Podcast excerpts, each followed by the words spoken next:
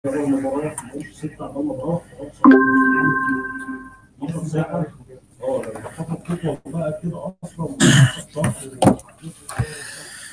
الله الرحمن الرحيم. الحمد لله رب العالمين. والعاقبة للمتقين ولا عدوان إلا على الظالمين. والصلاة والسلام على المبعوث رحمة للعالمين سيدنا محمد وعلى آله وصحبه أجمعين. سبحانك لا علم لنا إلا ما علمتنا إنك أنت العليم الحكيم. وسع ربنا كل شيء علما على الله توكلنا. ربنا افتح بيننا وبين قومنا بالحق وأنت خير الفاتحين. وبعد فالسلام عليكم ورحمة الله وبركاته. وما زال الحديث موصولا مع دروس مادة الحديث النبوي الشريف. وبفضل الله عز وجل تعرفنا في اللقاء السابق على دراسة وشرح أربعة من الأحاديث النبوية.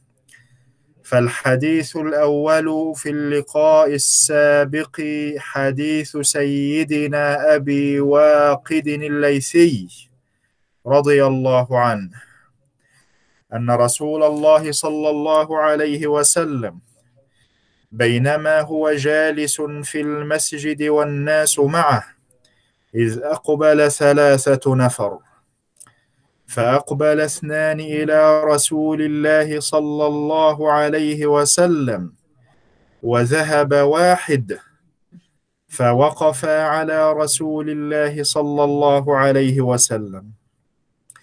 فأما أحدهما فرأى فرجة في الحلقة فجلس فيها وأما الآخر فجلس خلفهم وأما الثالث فأدبر ذاهبا. فلما فرغ رسول الله صلى الله عليه وسلم قال ألا أخبركم عن النفر الثلاثة؟ أما أحدهم فأوى إلى الله فآواه الله. وأما الآخر فاستحيا فاستحيا الله منه. وأما الآخر فأعرض فأعرض الله عنه.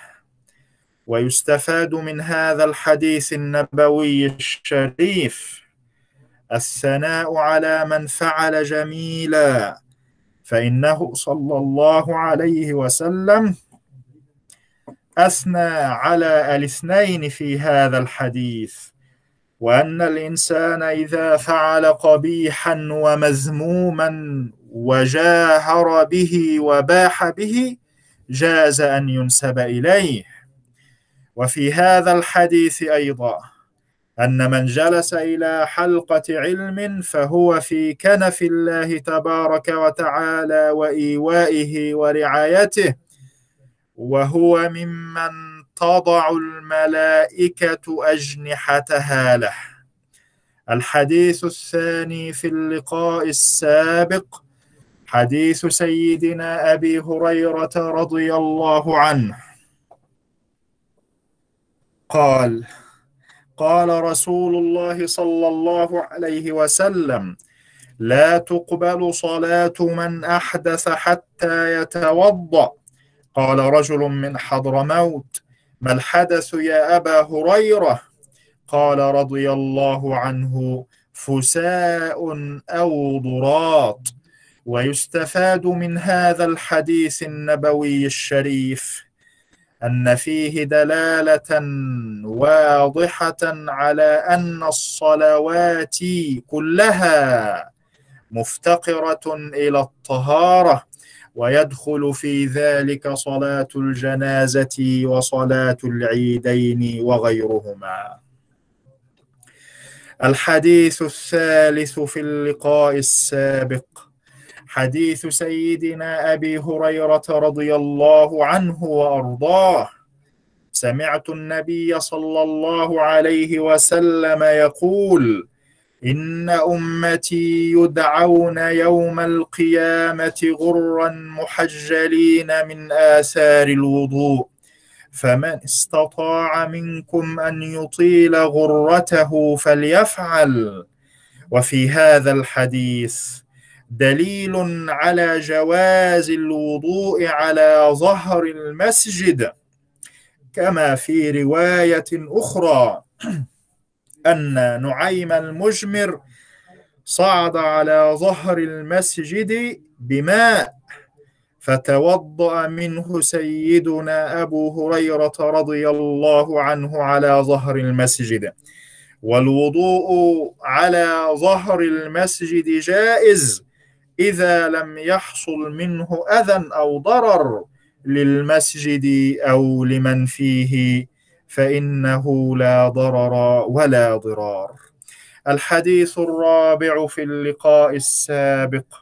حديث سيدنا عبد الله بن عباس رضي الله عنهما أنه توضأ فغسل وجهه ثم أخذ غرفة من ماء فمضمض بها واستنشق. ثم أخذ غرفة من ماء فجعل بها هكذا أضافها إلى يده الأخرى فغسل بهما وجهه. ثم أخذ غرفة من ماء فغسل بها يده اليمنى. ثم أخذ غرفة من ماء فغسل بها يده اليسرى. ثم مسح برأسه. ثم أخذ غرفة من ماء فرش على رجله اليمنى حتى غسلها. ثم أخذ غرفة أخرى فغسل بها رجله يعني اليسرى. ثم قال هكذا رأيت رسول الله صلى الله عليه وسلم يتوضأ. ويستفاد من هذا الحديث النبوي الشريف.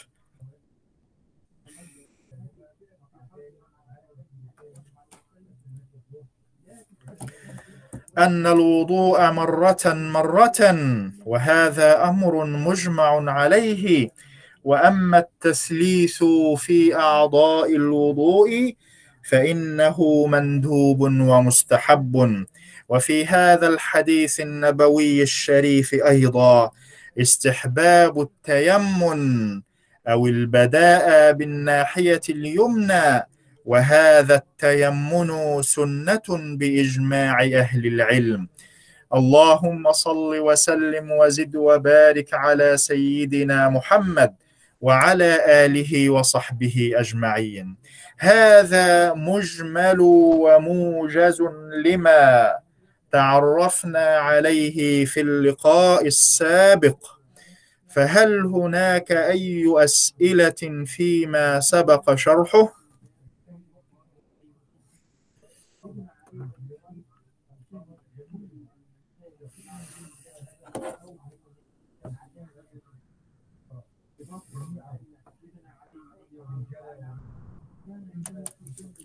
اللهم صل وسلم وزد وبارك على سيدنا محمد وعلى آله وصحبه أجمعين.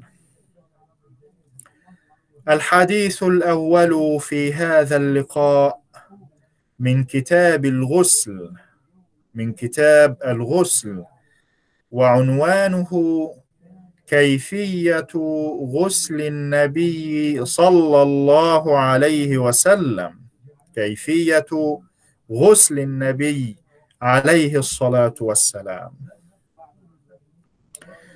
عن أم المؤمنين السيدة عائشة رضي الله عنها زوج النبي صلى الله عليه وسلم أن النبي صلى الله عليه وسلم كان إذا اغتسل من الجنابة بدأ فغسل يديه.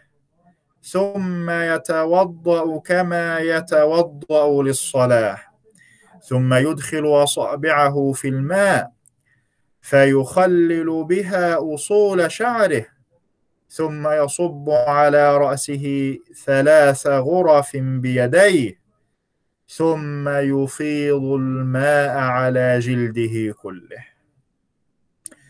عن أم المؤمنين السيدة عائشة رضي الله عنها زوج النبي صلى الله عليه وسلم أن النبي صلى الله عليه وسلم كان إذا اغتسل من الجنابة بدأ فغسل يديه ثم يتوضأ كما يتوضأ للصلاة ثم يدخل أصابعه في الماء فيخلل بها أصول شعره ثم يصب على رأسه ثلاث غرف بيديه ثم يفيض الماء على جلده كله. الراوي الأعلى لهذا الحديث. أم المؤمنين الحبيبة ابنة الحبيب الحبيبة ابنة الحبيب. الصديقة ابنة الصديق السيدة عائشة بنت سيدنا أبي بكر الصديق رضي الله عنهما. أم المؤمنين. زوج النبي صلى الله عليه وسلم. أحب أزواجه إليه عليه الصلاة والسلام بعد أم المؤمنين السيدة خديجة بنت خويلد رضي الله عنها وأرضاها. السيدة عائشة أفقه وأعلم النساء مطلقا. وهي واحدة من المكثرين لرواية الأحاديث عن سيدنا رسول الله صلى الله عليه وسلم. وليس ذلك عجيبا ولا مستغربا. فهي زوج النبي عليه الصلاة والسلام التي عرفت وعايشت واطلعت على الكثير والكثير والكثير من أحوال وأقوال وأفعال سيدنا رسول الله صلى الله عليه وسلم. مما لم يعرفه الصحابة الآخرون. رحمها الله تبارك وتعالى. توفيت سنة سبع وخمسين من الهجرة. رحمها الله عز وجل. وأسكنها فسيح جناته. ورضي الله عنها وعن أمهات المؤمنين. وعن أصحاب سيدنا رسول الله عليه الصلاة والسلام. ودائما وأبدا في مثل هذا المقام. عند ذكر أي واحد من هؤلاء الصحب الكرام أصحاب النبي عليه الصلاة والسلام. دائما وابدا في مثل هذا المقام. ويحلو لنا أن نقول نحب أصحاب رسول الله صلى الله عليه وسلم ونحب من يحبهم ونبغض من يبغضهم وبغير الخير يذكرهم. فحبهم دين وإيمان وإحسان وبغضهم كفر ونفاق وطغيان. بغضهم كفر أي كفر بنعمة الله سبحانه وتعالى لأنه على أكتاف وعلى أعناق. هؤلاء الصحب الكرام على أكتافهم وعلى أعناقهم وصلتنا نعمة الإسلام. نحب أصحاب رسول الله صلى الله عليه وسلم حبا بين الإفراط وبين التفريط. نحبهم حبا بين المبالغة وبين التقصير. نحب أصحاب رسول الله صلى الله عليه وسلم حبا فيه اقتصاد وفيه توسط وفيه اعتدال. اللهم صل وسلم وزد وبارك على سيدنا محمد وعلى آله وصحبه أجمعين. تقول السيدة عائشة رضي الله عنها وأرضاها أن النبي صلى الله عليه وسلم كان إذا اغتسل كان إذا اغتسل أي شرع في الفعل كان صلى الله عليه وسلم إذا شرع في الاغتسال. كان إذا اغتسل. من الجنابة أي بسبب الجنابة فمنها هنا سببية معناها التعليل والسببية. كان النبي صلى الله عليه وسلم إذا اغتسل من الجنابة أي بسبب الجنابة. بدأ فغسل يديه. بدأ فغسل يديه صلى الله عليه وسلم إذا شرع في الاغتسال. ويحتمل أن غسلهما للتنظيف للنظافة مما بهما من أي شيء مستقذر. ويحتمل أن يكون هذا هو الغسل المشروع عند القيام من النوم. يحتمل أن يكون هذا الفعل هو المشروع عند القيام من النوم فإن الإنسان لا يدري أين باتت يده وهذا الأمر إنما هو على سبيل التعليم على سبيل التعليم من المعلم سيدنا رسول الله صلى الله عليه وسلم. كان عليه الصلاة والسلام. إذا اغتسل من الجنابة بدأ فغسل يديه. وماذا بعد ذلكم؟ تقول السيدة عائشة رضي الله عنها وأرضاها ثم يتوضأ كما يتوضأ للصلاة ثم يتوضأ. المعنى واضح الوضوء المعروف ثم يتوضأ معناها واضح الوضوء المعروف وإذا كان الأمر كذلك. فما فائدة قول السيدة عائشة كما يتوضأ للصلاة؟ المعنى المعنى واضح المعنى واضح من قولها يتوضأ.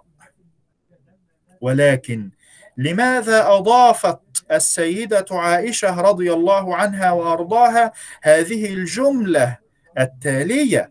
كما يتوضأ للصلاة.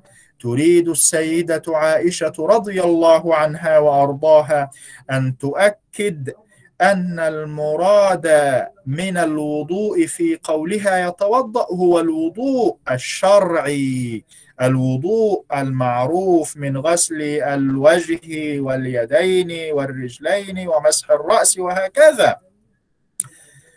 احترازا عن الوضوء اللغوي.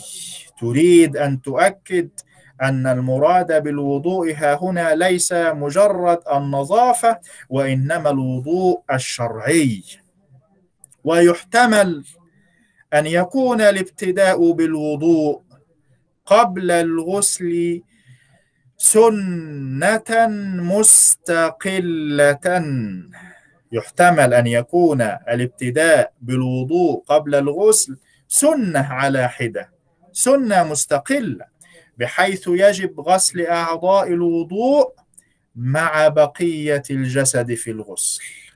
ويحتمل أن يكتفي بغسلها في الوضوء عن إعادته أي إعادة الوضوء مرة ثانية. وعلى هذا الرأي الثاني وهو الاكتفاء يحتاج إلى نية غسل الجنابة في أول عضو من أعضاء الوضوء. في هذا الحديث النبوي الشريف أعضاء الوضوء لها الصدارة وهي في المقدمة.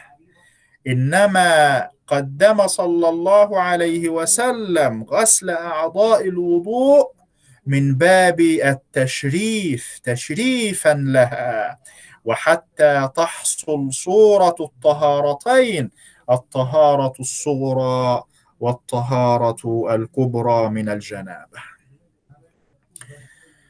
أن النبي صلى الله عليه وسلم كان إذا اغتسل من الجنابة بدأ فغسل يديه. ثم يتوضأ كما يتوضأ للصلاة. ثم يدخل أصابعه في الماء. فيخلل بها فيخلل بها أي يخلل بأصابعه التي أدخلها في الماء يدخل هذه الأصابع في أصول الشعر فيخلل بها أصول الشعر والمراد شعر الرأس. القاضي عياض رحمه الله تعالى يقول احتج به أي بهذه الجملة أو بهذا الموضع من هذا الحديث فيخلل بها أصول الشعر.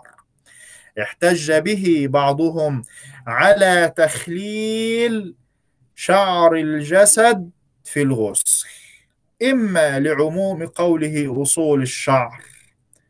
فجملة أصول الشعر عامة. مطلقة يستفاد منها تخليل جميع شعر الجسد.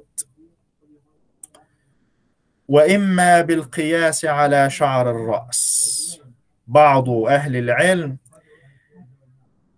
يستنبطون من هذه الجزئية أصول الشعر تخليل جميع الشعر في الجسد.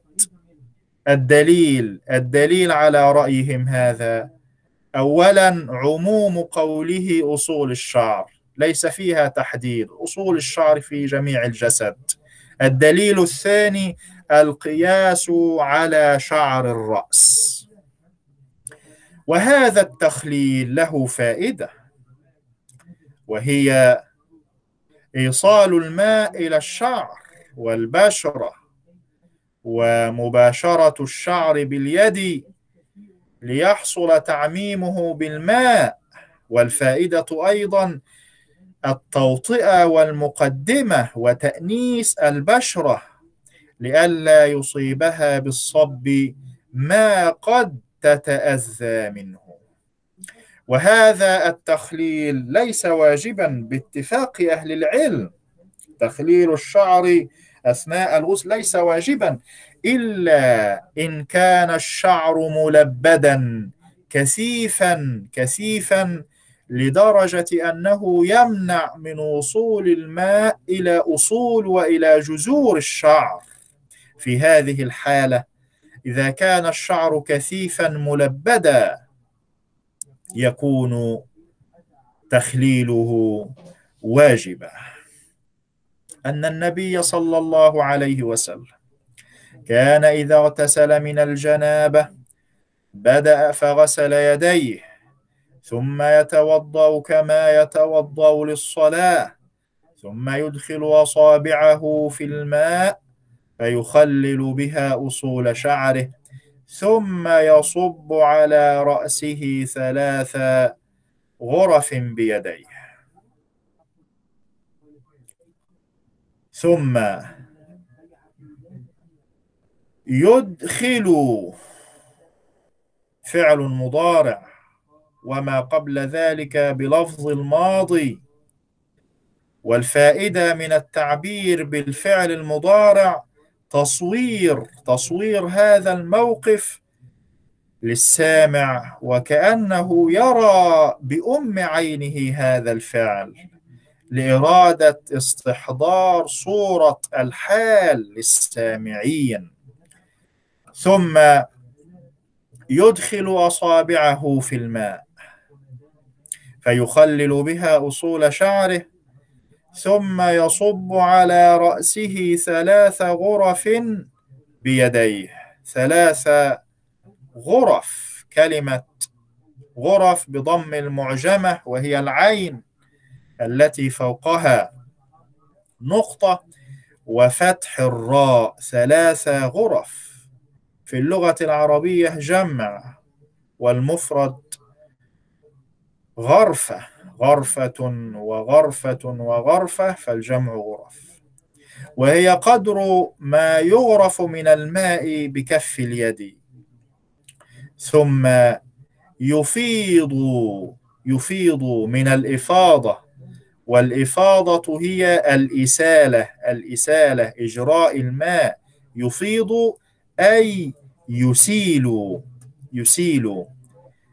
وفي هذه الجملة ليس فيها ذكر للتدليك. تدليك أعضاء الغسل. واستدل بهذه الجملة ثم يفيض من لم يشترط الدلك.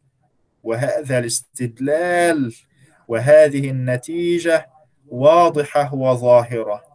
ليس في متن الحديث أي ذكر للفظة التدليك.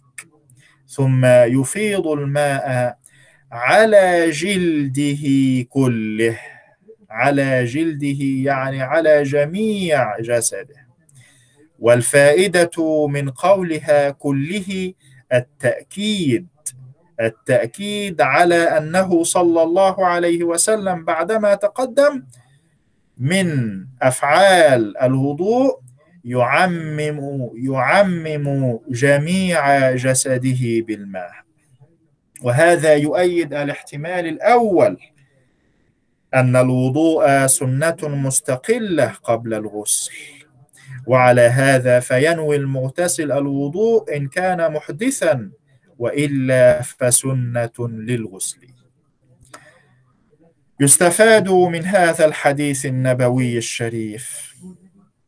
جواز إدخال الأصابع في الماء واستحباب التثليث في الغسل غسل الأعضاء ثلاث مرات كل عضو ثلاث مرات. والتثليث هذا مستحب ومندوب. ويستفاد أيضا من هذا الحديث النبوي الشريف. استحباب غسل اليدين قبل الشروع في الوضوء وقبل الغسل إلا إذا كان عليهما شيء مستقذر أو مما يعني تجب إزالته ساعتها يكون غسل اليدين واجبا. في هذا الحديث النبوي الشريف استحباب إكمال الوضوء قبل الغسل. استحباب إكمال الوضوء قبل الغسل. بمعنى أن من أراد الاغتسال أن يأتي بأفعال الوضوء كلها كاملة. أن يأتي بأفعال الوضوء كلها كاملة. ولا يؤخر غسل الرجلين إلى فراغه والانتهاء من الغسل. وهذا الحكم ظاهر. من قول السيدة عائشة رضي الله عنها وأرضاها كما يتوضأ للصلاة ومن يتوضأ للصلاة يغسل رجليه. فيستفاد من هذا الحديث استحباب إكمال الوضوء والإتيان به على الوجه الأكمل قبل الغسل ولا يؤخر المغتسل غسل الرجلين إلى فراغه وانتهائه من الغسل إلى غير ذلك من الأمور المهمة التي من الممكن أن نستفيدها من هذا الحديث النبوي الشريف هل هناك أي أسئلة؟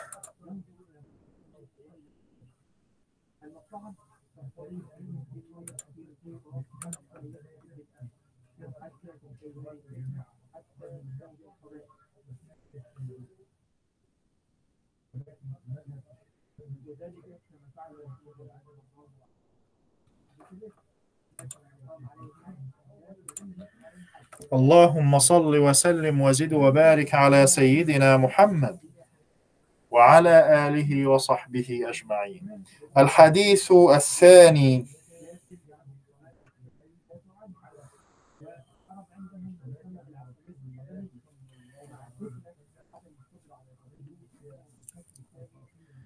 الأخت هند هند عوني تسأل عند إدخال الأصابع ألا يصبح الماء مستعملا؟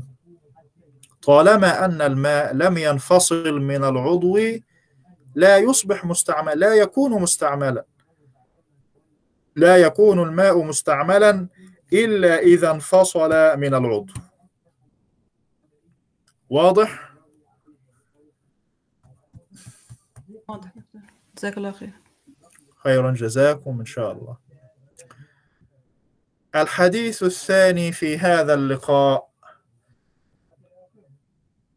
أيضا من كتاب الغسل وعنوانه المؤمن لا ينجس. المؤمن لا ينجس.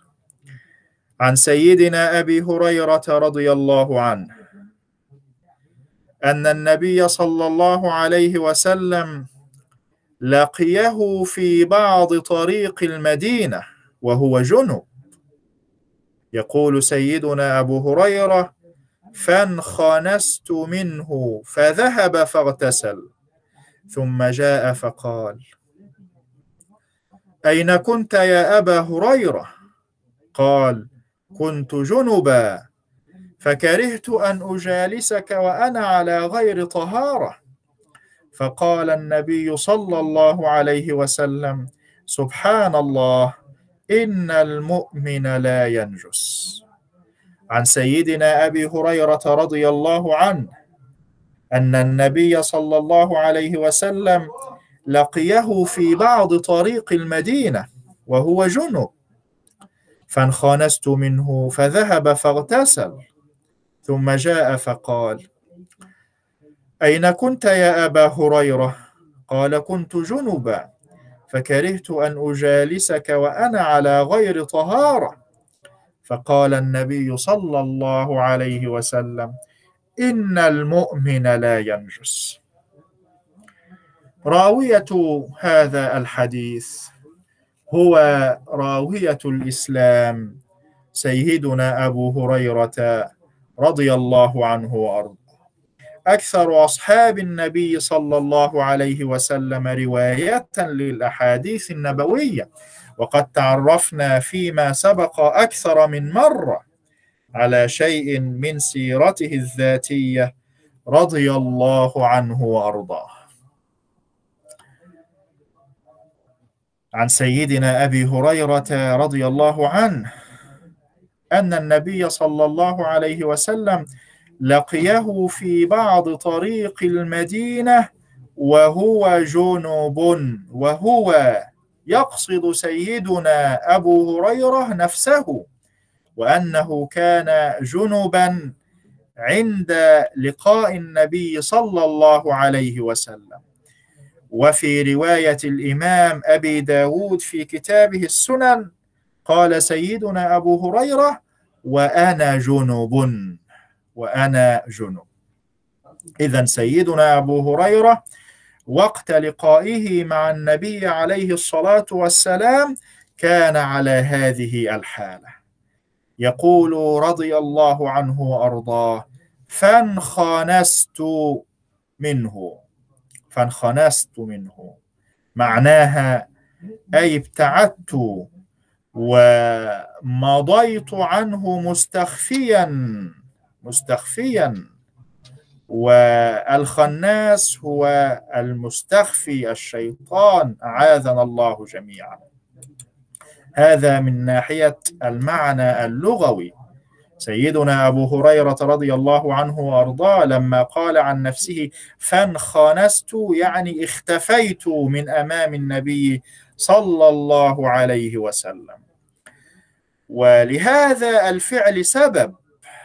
انخناس سيدنا أبي هريرة واختفاؤه وذهابه من أمام النبي عليه الصلاة والسلام.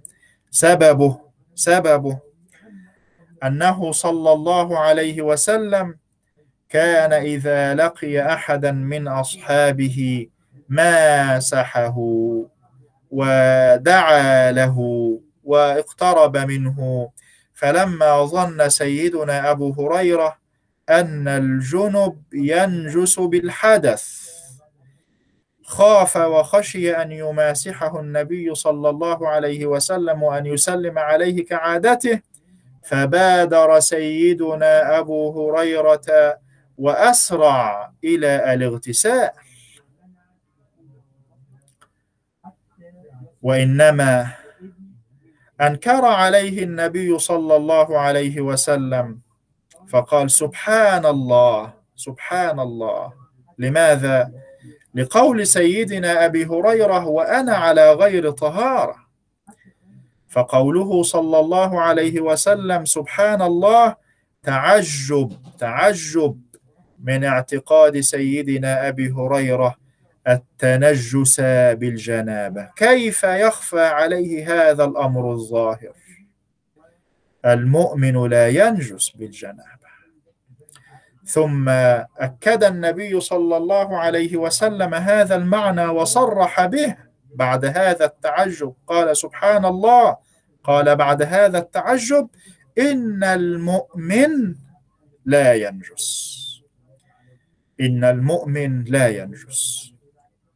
وهذه الجملة إن المؤمن لا ينجس تمسك بمفهومها بعض أهل الظاهر.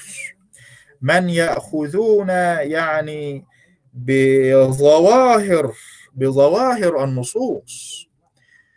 يتمسك بعض أهل الظاهر بهذه الجملة إن المؤمن لا ينجس فقالوا إن الكافر نجس العين. إذا كان المؤمن لا ينجس قالوا النتيجة أن الكافر يكون نجس نجس العين. وهؤلاء قووا وأيدوا رأيهم هذا بقول الله سبحانه وتعالى إنما المشركون نجس. إنما المشركون نجس. لكن جمهور أهل العلم على غير ما فهموا من هذا الحديث النبوي الشريف. فالمراد بأن المؤمن طاهر الأعضاء نظيف نظيف. لماذا؟ لإعتياده الطهارة ولاعتياده مجانبه النجاسه بخلاف المشرك لعدم تحفظه عن النجاسه وجمهور أهل العلم اجابوا عن الايه يعني عن فهمهم الايه. فهذه الردود هذه الردود بين أهل العلم بالنسبة للنصوص الشرعية ليست ردودا على النص وإنما هي يعني هذه الردود ردود على فهم النصوص. ردود على الفهم فهم النصوص. بعض أهل الظاهر يفهمون قوله صلى الله عليه وسلم إن المؤمن لا ينجس يفهمون من ذلك أن غير المؤمن نجس العين. فالجمهور يردون عليهم بأن المراد أن المؤمن طاهر. لاعتياده مجانبة النجاسة. بعض أهل العلم يفهمون قوله سبحانه وتعالى إنما المشركون نجس يعني نجاسة العين. لكن جمهور أهل العلم يردون على فهمهم هذا بأن المراد شيء آخر. المراد أنهم نجس لكن في الاعتقاد والاستقذار. ولهم حجج في هذا الأمر. لعل أهمها أن الله تبارك وتعالى أباح نكاح وزواج نساء أهل الكتاب من اليهود ومن النصارى. ومعلوم وواضح أن عرقهن لا يسلم منه من يضاجعهن.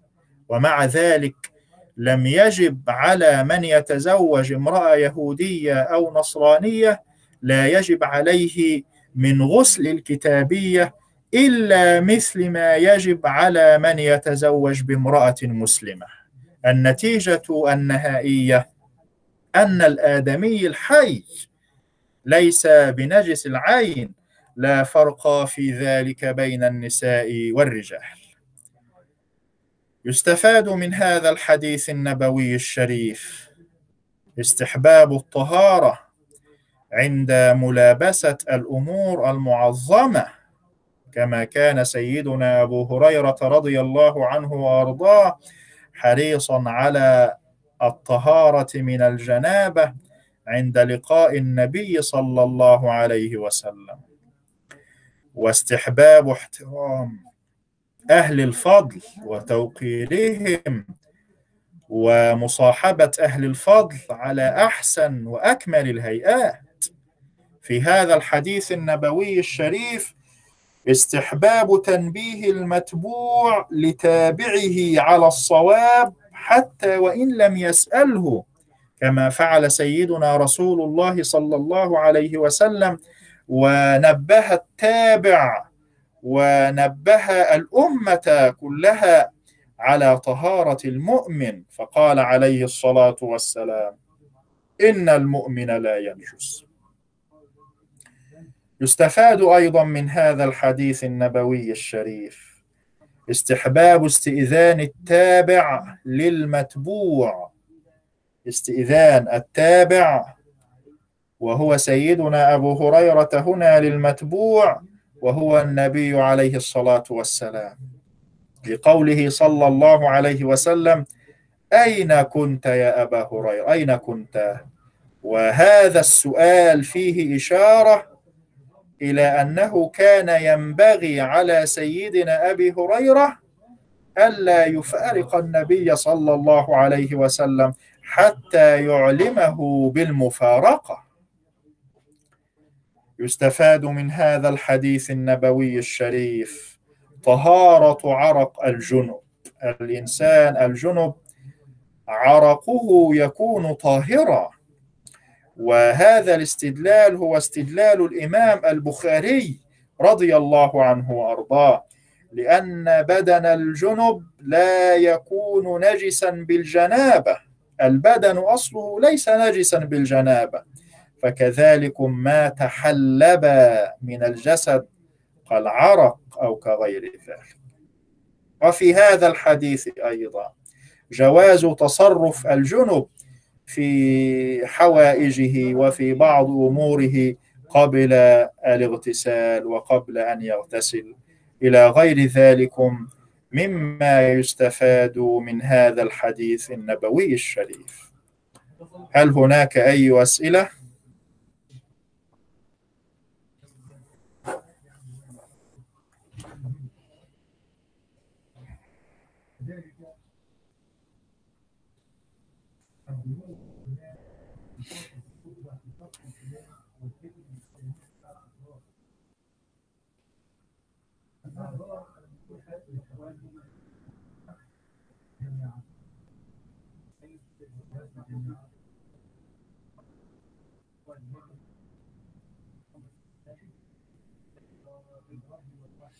اللهم صل وسلم وزد وبارك على سيدنا محمد وعلى آله وصحبه أجمعين.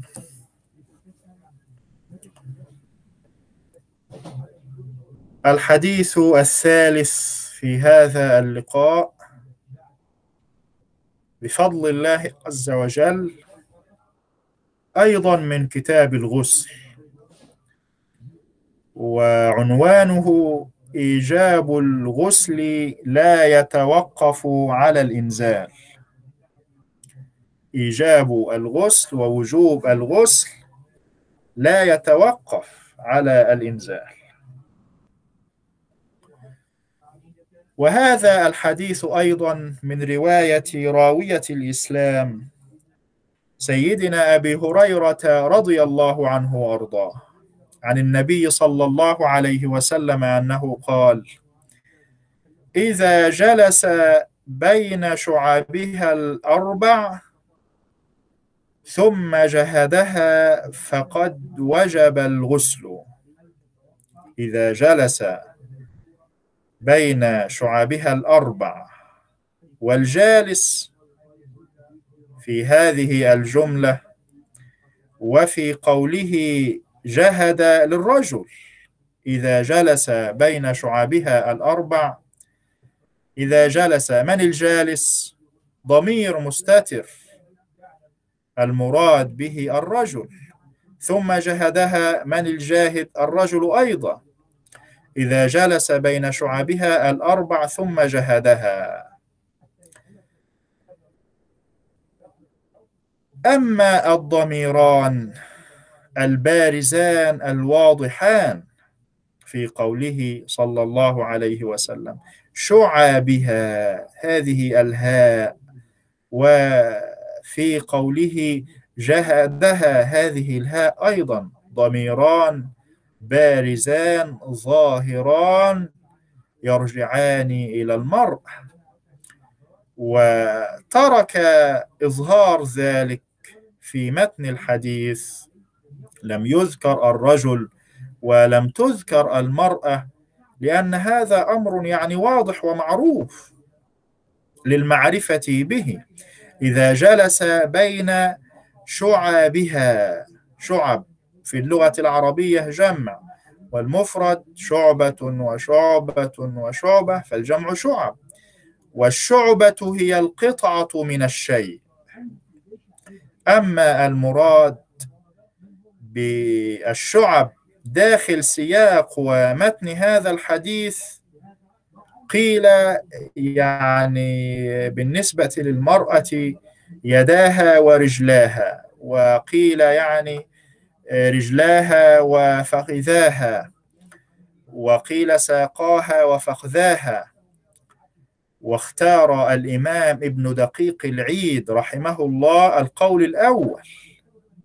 أن المراد بشعابها ها هنا يداها ورجلاها لأنه أقرب إلى الحقيقة وإلى الواقع أو هو يعني حقيقة في الجلوس يعتمد الإنسان على رجليه وعلى يديه. وهذه الجملة وهي قوله عليه الصلاة والسلام إذا جلس بين شعبها الأربع هذه الجملة كناية عن المعاشرة وعن الجماع فاكتفى بذلك عن التصريح بهذا الأمر. اكتفى صلى الله عليه وسلم بقوله إذا جلس عن أن يعبر بالمعاشرة أو بلفظة الجماع. إذا جلس بين شعبها الأربع ثم جهدها جهد وأجهد أي بلغ المشقة والعمل. وفي رواية أخرى وألزق الختان بالختان بدل قوله ثم جهدها. وهذا يدل على أن الجهد ها هنا أيضا كناية يعني عن معالجة الإيلاج وهذا الأمر.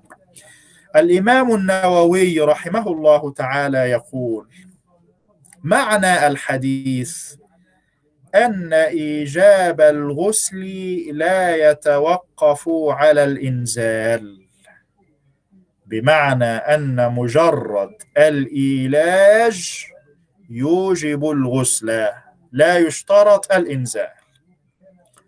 وتعقب بأنه يحتمل أن يراد بالجهد الإنزال ثم جهدها قيل معناه يعني أنزل. المراد بالجهد الإنزال لأنه هو الغاية في الأمر فلا يكون في الحديث دليل.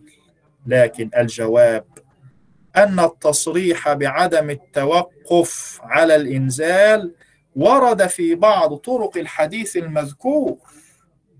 في رواية الإمام مسلم من طريق مطر الوراق عن الحسن في آخر هذا الحديث صرح رسول الله صلى الله عليه وسلم وإن لم ينزل فإيجاب الغسل لا يتوقف على الإنزال يجب الغسل بمجرد الإيلاج وإن لم يكن هناك يعني إنزال للمني بدليل الرواية الأخرى لهذا الحديث.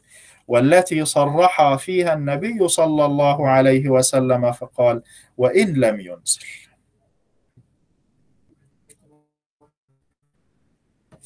اللهم صل وسلم وزد وبارك على سيدنا محمد وعلى آله وصحبه أجمعين.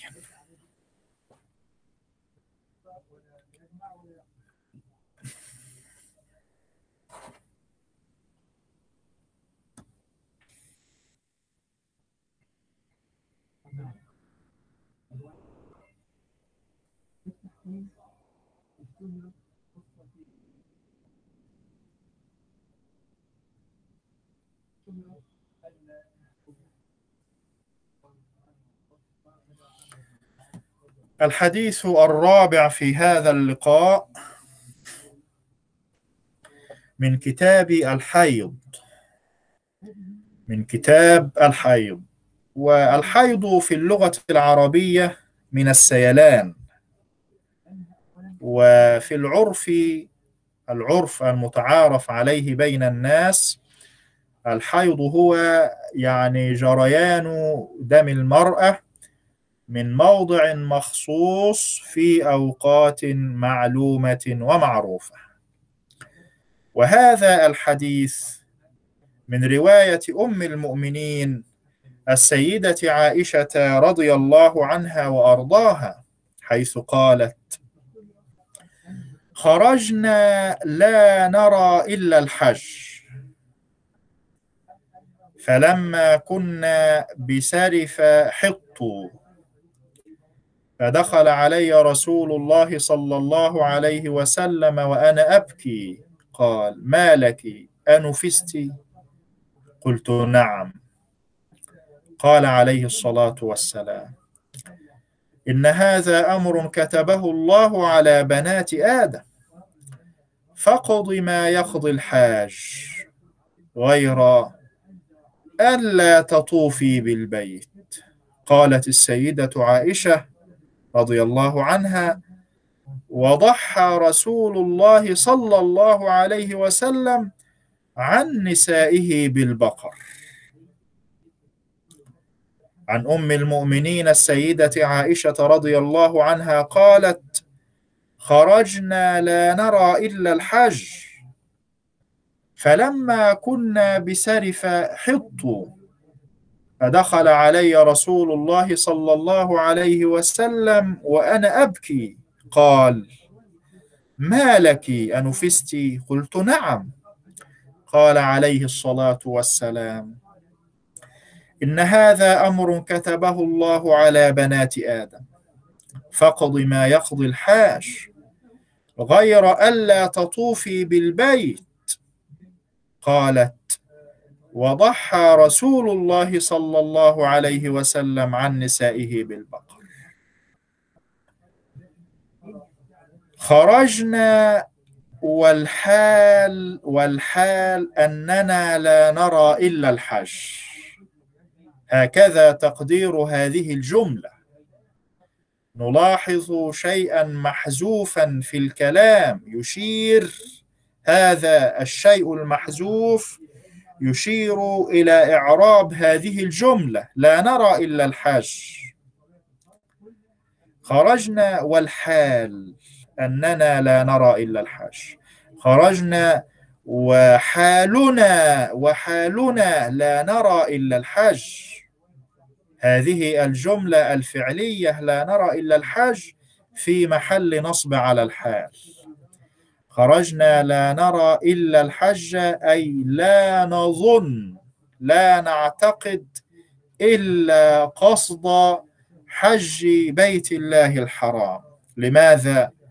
لأنهم وقتها كانوا يظنون امتناع العمرة في أشهر الحج فأخبرت السيدة عائشة عن اعتقادها الشخصي أو أنها أخبرت عن الغالب الغالب عن اعتقاد حال الناس أو عن حال الشارع. أما هي فقد قالت إنها لم تحرم إلا بالعمرة كما في بعض روايات هذا الحديث. خرجنا لا نرى إلا الحج لا نقصد ولا نظن إلا الحج فقط. فلما كنا بسرف حط فلما كنا بسرف. وسرف موضع قريب من مكة. بينهما نحو من عشرة أميال. وهذه الكلمة في اللغة العربية أحيانا تكون ممنوعة من الصرف وأحيانا تكون مصروفة. أحيانا تكون منونة. وأحيانا تمنع من الصرف والممنوع من الصرف يرفع بالضمة وينصب ويجر بالفتحة ما لم يضف أو تقترن به ال. هكذا إعراب الممنوع من الصرف. جاء أحمد رأيت أحمدا مررت بأحمدا. فإذا أضيف إذا أضيف أو اقترنت به ال يعرب إعراب المنصرف. كما نقول مررت بأحمدكم بأحمدكم. أو مررت بالأحمدي بالأحمدي لا نقل ها هنا مررت بالأحمد ولا نقل مررت بأحمدكم. لماذا؟ لأن الممنوع من الصرف اقترنت به ال أو جاء مضافا وهناك مضاف إليه. خرجنا لا نرى إلا الحج. فلما كنا بسرف حطوا. فقال لي رسول الله صلى الله عليه وسلم ما لك؟ أنفستي الهمزة؟ ها هنا للاستفهام. سؤال سؤال. وهذا الفعل أنفستي بضم الفاء وبفتحها في الحيض والنفاس لكن الضم يكون في الولادة والفتح في الحيض أكثر. أنفستي أنفستي أنفستي فقال صلى الله عليه وسلم إن هذا أمر. الأمر ها هنا بمعنى الشأن وبمعنى الحال وصاحب الحال والإشارة إلى الحيض. إن هذا أمر كتبه الله على بنات آدم. فاقضي ما يقضي الحاج فاقضي ما يقضي الحاج. المراد بالقضاء ها هنا ليس التأخير وإنما المراد الأداء. والقضاء والأداء يعني في اللغة العربية بمعنى واحد بخلاف القضاء والأداء مثلا عند الفقهاء بالنسبة للصلاة وقت الأداء يعني الصلاة في أول وقتها طالما أن الوقت لم يخرج وقت الأداء. فإذا خرج وقت الصلاة فما يأتي بعد ذلك يكون وقت القضاء. لكن في هذا الحديث القضاء والأداء بمعنى واحد. فاقضي يعني أدي ما عليك غير ألا تطوفي بالبيت لا تطوفي بالكعبة المشرفة. ما دمت في هذه الحالة ما دمت حائضة لفقدان شرط صحة الطواف وهو الطهارة. يستفاد من هذا الحديث النبوي الشريف. أن المرأة إذا حاضت بعد الإحرام ينبغي لها أن تأتي بأفعال الحج كلها غير أنها لا تطوف بالبيت. فإذا طافت قبل أن تتطهر فعليها بدنة.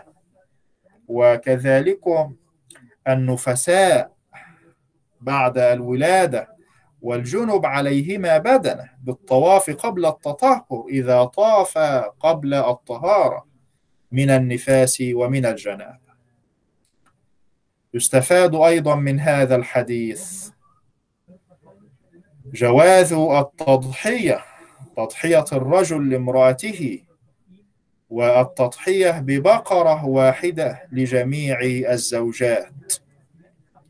يستفاد من هذا الحديث النبوي الشريف. جواز البكاء والحزن لأجل حصول مانع للعبادة كما بكت السيدة عائشة رضي الله عنها وأرضاها لحصول هذا الحيض لأجل حصول مانع للعبادة. إلى غير ذلكم مما يستفاد من هذا الحديث النبوي الشريف هل هناك أي أسئلة؟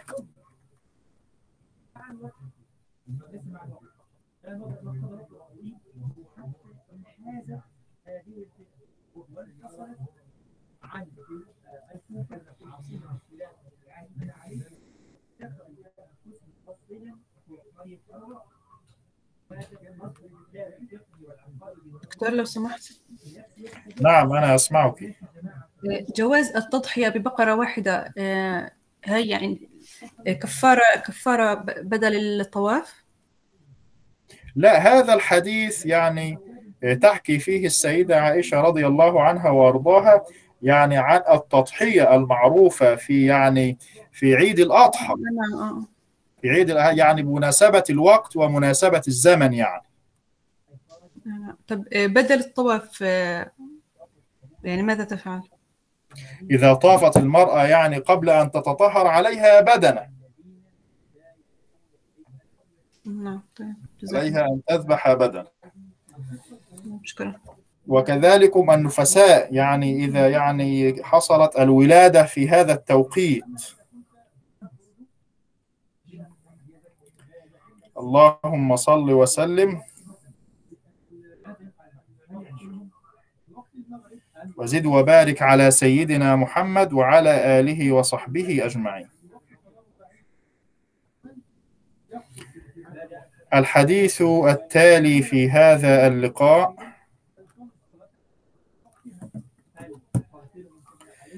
أيضا من رواية أم المؤمنين السيدة عائشة رضي الله عنها أن النبي صلى الله عليه وسلم كان يتكئ في حجري وأنا حائض. ثم يقرأ القرآن. هكذا ذكرت السيدة عائشة رضي الله عنها وأرضاها من حال النبي عليه الصلاة والسلام أنه كان يعني يتكئ يستند إلى حجر السيدة عائشة رضي الله عنها وأرضاها. كان يتكئ في حجري أي على على حجري. كما في قوله سبحانه وتعالى ولأصلبنكم في جذوع النخل ولأصلبنكم في فيها هنا بمعنى على أي على جذوع النخل. فكذلكم الحال كان النبي صلى الله عليه وسلم يتكئ في حجر السيدة عائشة يعني يتكئ على حجرها وهي حائض تقول السيدة عائشة رضي الله عنها ثم يقرأ القرآن.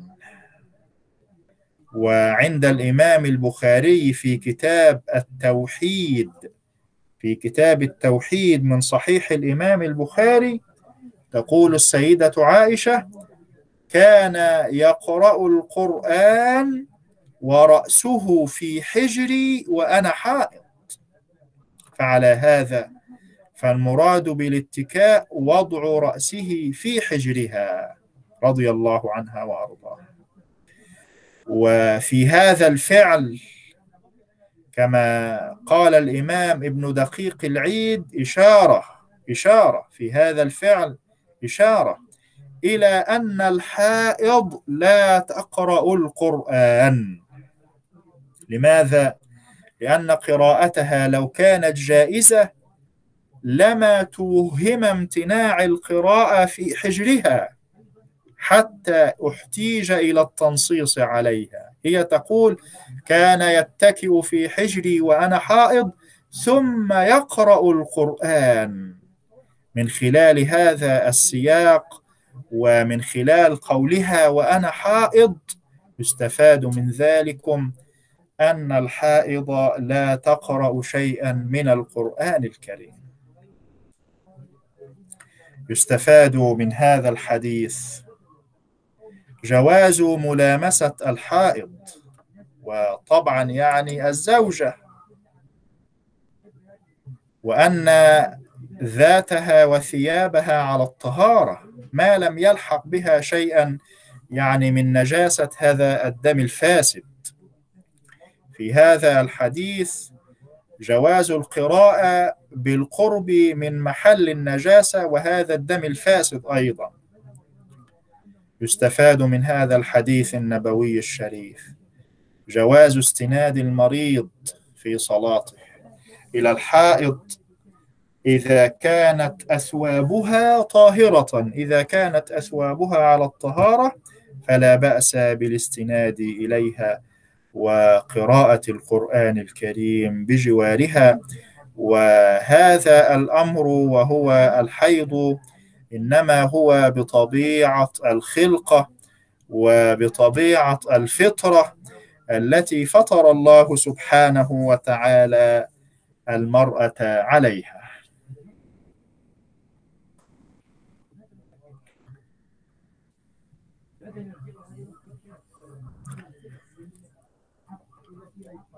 اللهم صل وسلم وزد وبارك على سيدنا محمد.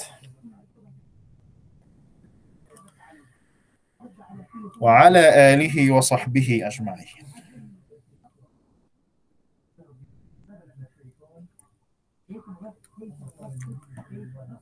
الحديث التالي في هذا اللقاء أيضا من رواية السيدة عائشة رضي الله عنها وأرضاها. قالت. كانت إحدانا إذا كانت حائضة. فأراد رسول الله صلى الله عليه وسلم أن يباشرها. أمرها أن تتزر في ثور حيضتها ثم يباشرها. قالت وأيكم يملك إربة؟ كما كان النبي صلى الله عليه وسلم يملك إربة قولها كانت إحدانا أي إحدى أزواج النبي صلى الله عليه وسلم أمهات المؤمنين رضوان الله عليهن أجمعين. كانت إحدانا إذا كانت حائضة. فأراد رسول الله صلى الله عليه وسلم أن يباشرها أمرها أن تتزر. أمرها أن تتزر. أي أن تشد إزارها. والإزار هو ما يستر به الإنسان أسفل جسده. ما يستر به الإنسان أسفل الجسد. المراد بذلك أن تشد إزارها على وسطها. وحدد ذلك الفقهاء يعني بالعرف الغالب الأعم الأغلب المعروف بين الناس بما بين السرة والركبة أعزكم الله. أمرها أن تتزر في فور حيضتها في أول الحيض ويعني في معظمه وأكثره. وهذه الكلمة فور مأخوذة من فوران القدر وغليانه والمعنى بداية الحيض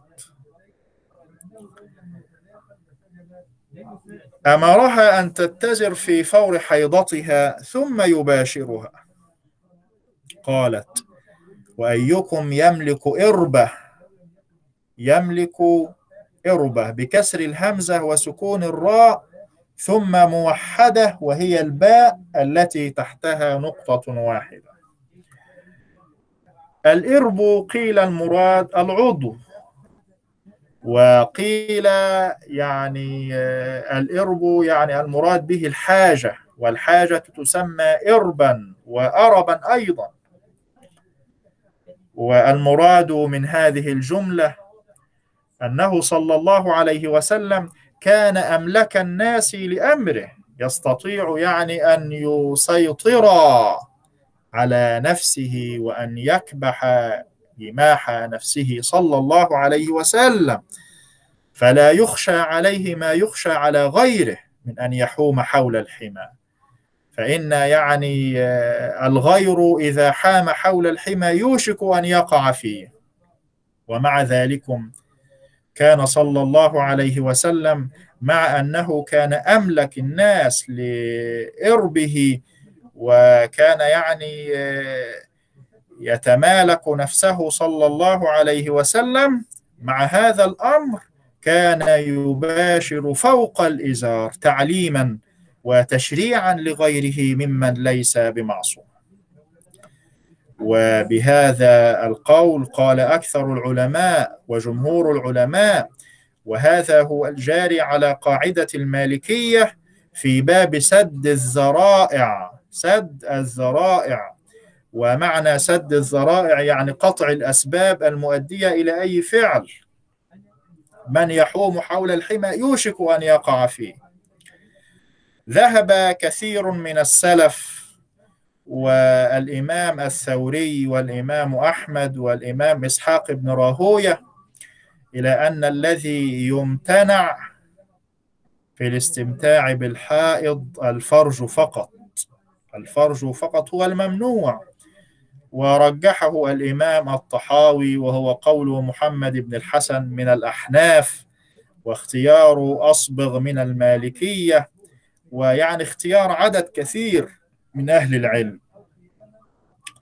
قال الإمام النووي هو الأرجح دليلا لحديث سيدنا أنس رضي الله عنه في صحيح الإمام مسلم اصنعوا كل شيء يعني في حال الحيض اصنعوا كل شيء إلا الجماع إلا الجماع وحملوا حديث الباب وأي حديث يشبهه على الاستحباب.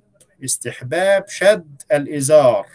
استحباب أن تشد المرأة يعني وأن تستر أسفل جسدها ما بين يعني السرة والركبة.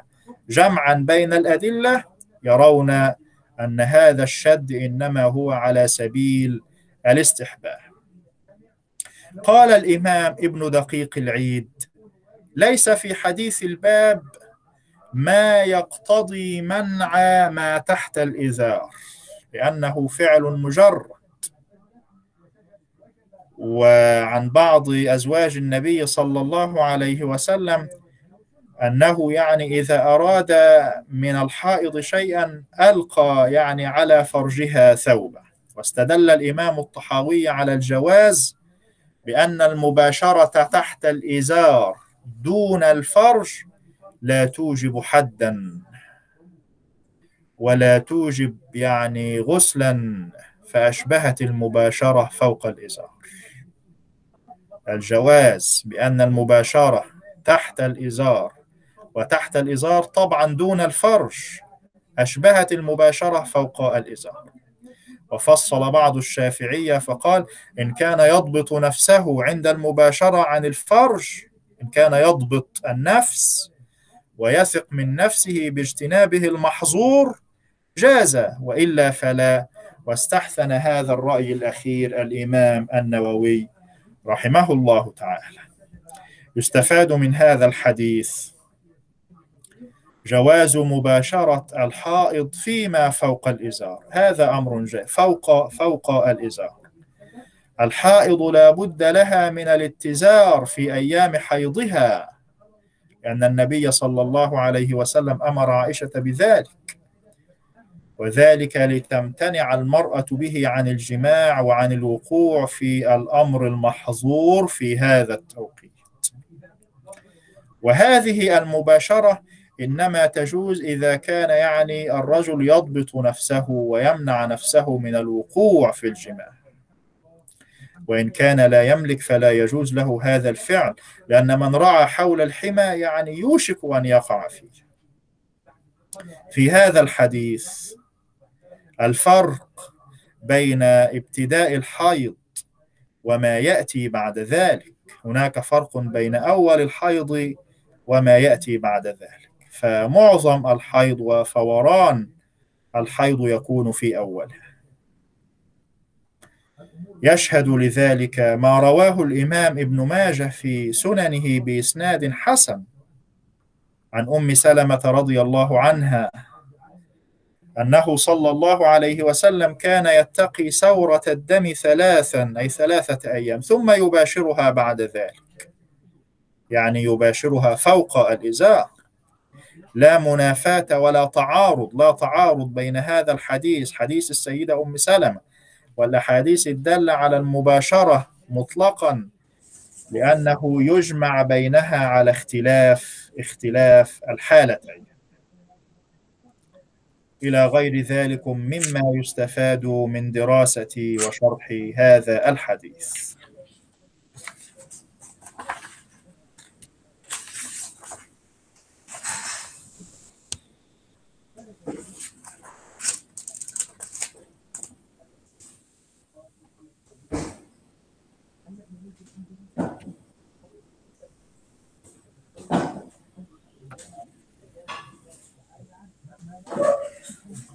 اللهم صل وسلم وزد وبارك على سيدنا محمد وعلى آله وصحبه أجمعين. الحديث التالي في هذا اللقاء من كتاب الصلاة وهو أيضا من رواية السيدة عائشة رضي الله عنها وأرضاها. قالت فرض الله الصلاة حين فرضها ركعتين ركعتين في الحضر والسفر. فأقرت صلاة السفر وزيد في صلاة الحضر. وقولها فرض الله الصلاة أي قدر قدر الله الصلاة. والفرض في اللغة العربية هو التقدير. والمراد بالصلاة ها هنا الصلاة الرباعية. وذلكم لأن الثلاثية وتر وتر صلاة النهار. فرض الله الصلاة حين فرضها ركعتين ركعتين. بهذا الأسلوب بأسلوب التكرار والفائدة من ذلك عموم التثنية لكل صلاة. والحال ركعتين ركعتين. فأقرت صلاة السفر. على العدد ركعتين ركعتين.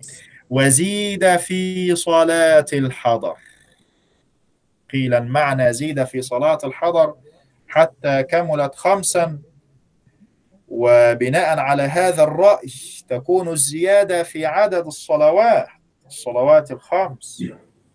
ويكون قولها فرضت الصلاة ركعتين أي قبل الإسراء والمعراج لأن الصلاة قبل الإسراء كانت يعني صلاة قبل غروب الشمس وصلاة قبل طلوعها. ويشهد لهذا الرأي قول الله سبحانه وتعالى وسبح بالعشي والإبكار وهناك رأي آخر يجوز أن يكون معنى فرضت الصلاة.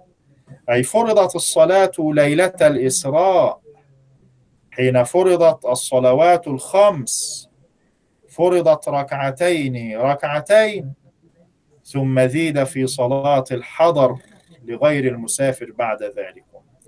وعلى هذا الرأي الثاني تكون الزيادة في عدد الركعات. فالصلاة الرباعية كانت في أول الأمر ركعتان. ثم زيدت في الحضر وأقرت الركعتان في السفر تيسيرا ورخصة وتخفيفا من الله سبحانه وتعالى. فيستفاد من هذا الحديث أيضا مشروعية قصر الصلاة في السفر وجواز قصر الصلاة الرباعية في السفر وأن هذا القصر من باب الرخصة وليس من باب العزيمة والإيجاب والفرض. رخصة وتخفيف وتيسير من الله سبحانه وتعالى على عباده. اللهم صل وسلم وزد وبارك على سيدنا محمد وعلى آله وصحبه أجمعين.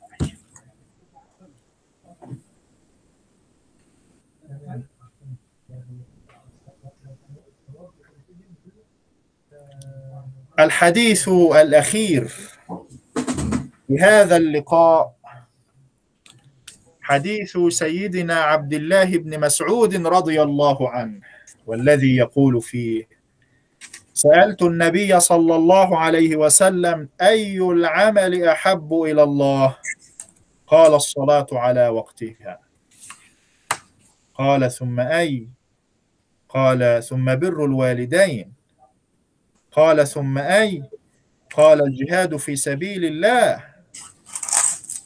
قال سيدنا عبد الله بن مسعود رضي الله عنه وأرضاه حدثني بهن ولو استزدته لزادني. سيدنا عبد الله. شكرا. تمام. عبد الله بن مسعود بن غافل بن حبيب الهزلي رضي الله عنه وأرضاه. كان من السابقين إلى الإسلام. فقال رضي الله عنه وأرضاه رأيتني سادس سته.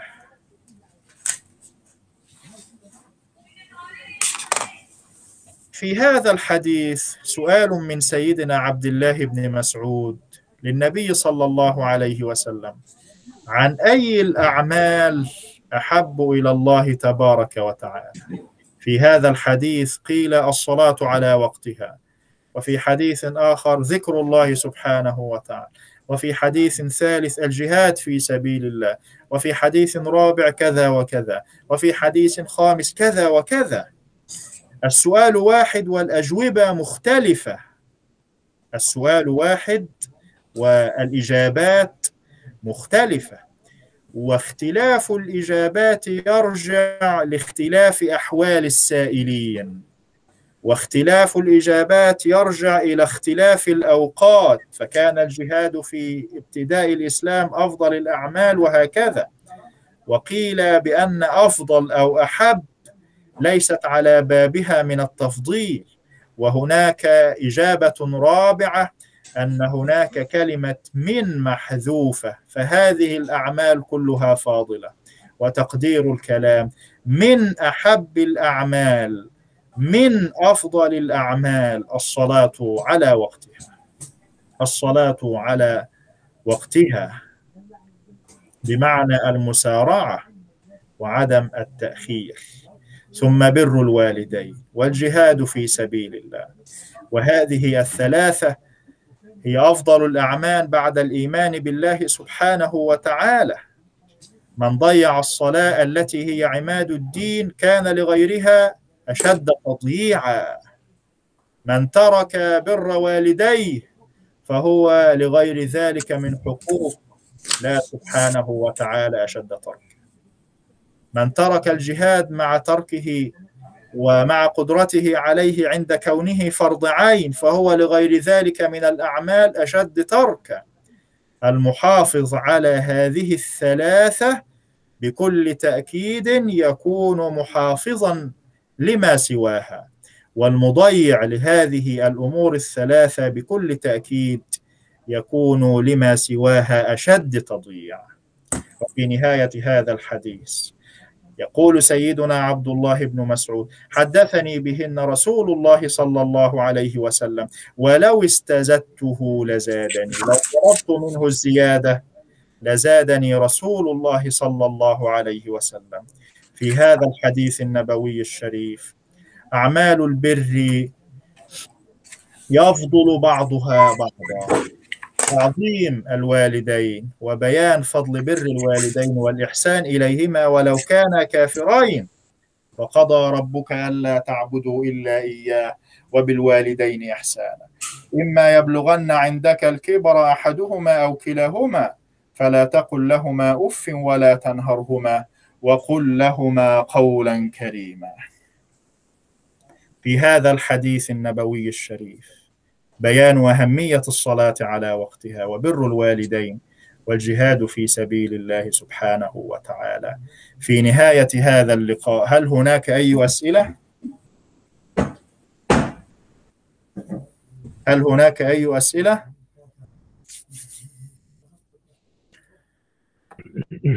السلام عليكم ورحمة الله عليكم السلام ورحمة الله وبركاته كيف حالك دكتور؟